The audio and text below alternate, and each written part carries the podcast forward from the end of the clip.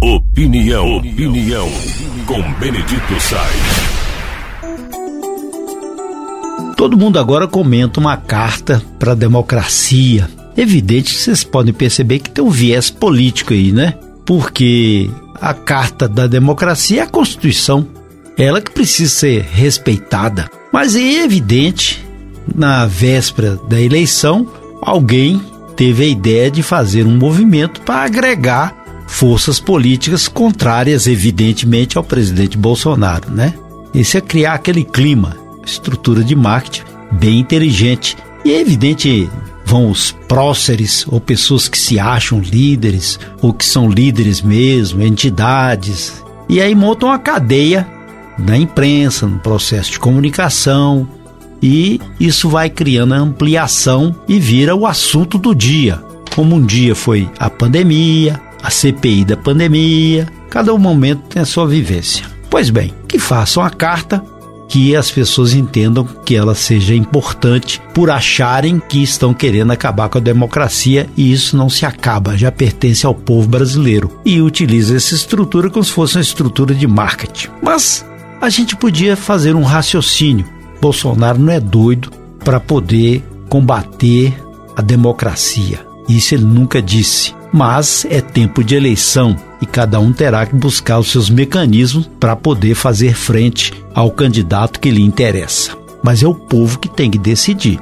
Evidente, você percebe que as elites deste país falam uma história diferente que aquela que o povo enfrenta. Às vezes, essa elite ou essas elites escrevem para deleite próprio e até podem insinuar que defendem a democracia e direitos, mas a pobreza fica do lado de fora.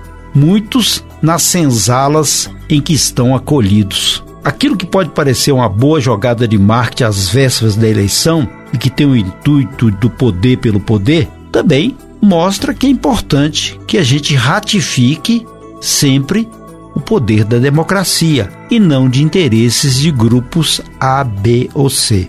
Mas muitos se acham intelectualizados, falam uma linguagem empolada, robusta, discursos altivos, saem em desfile batendo tambores ou então nas plataformas com a galhardia de defender aquilo que é meio distante da maioria do povo.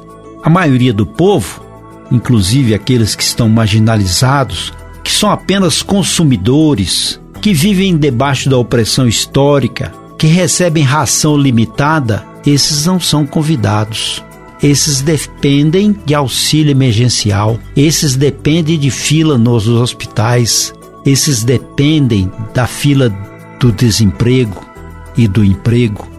Esse convite aéreo, etéreo, sobre lutar pela democracia tem um viés tão distante da nossa fome, da nossa miséria, da nossa dor.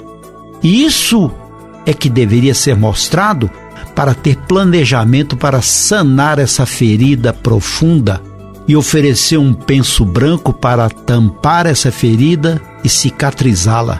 Porque, passada essa festa que vira como se fosse uma imagem imediática, o nosso dia a dia é ônibus lotado, gasolina em frangalhos, desemprego sem norte, emprego fora do prumo, mães desassossegadas, cárceres, ruas esburacadas, vielas abandonadas, escombros da vida.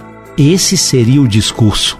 Mas isso pouco interessa às elites que vão para os púlpitos rezarem a homilia da democracia como se ela fosse arrasada. É, o jeito é contentar com a ração pouca de cada dia. Aliás, lembrando uma música, essa é uma cova rasa, não é larga nem profunda, mas é a cova que lhe cabe neste latifúndio.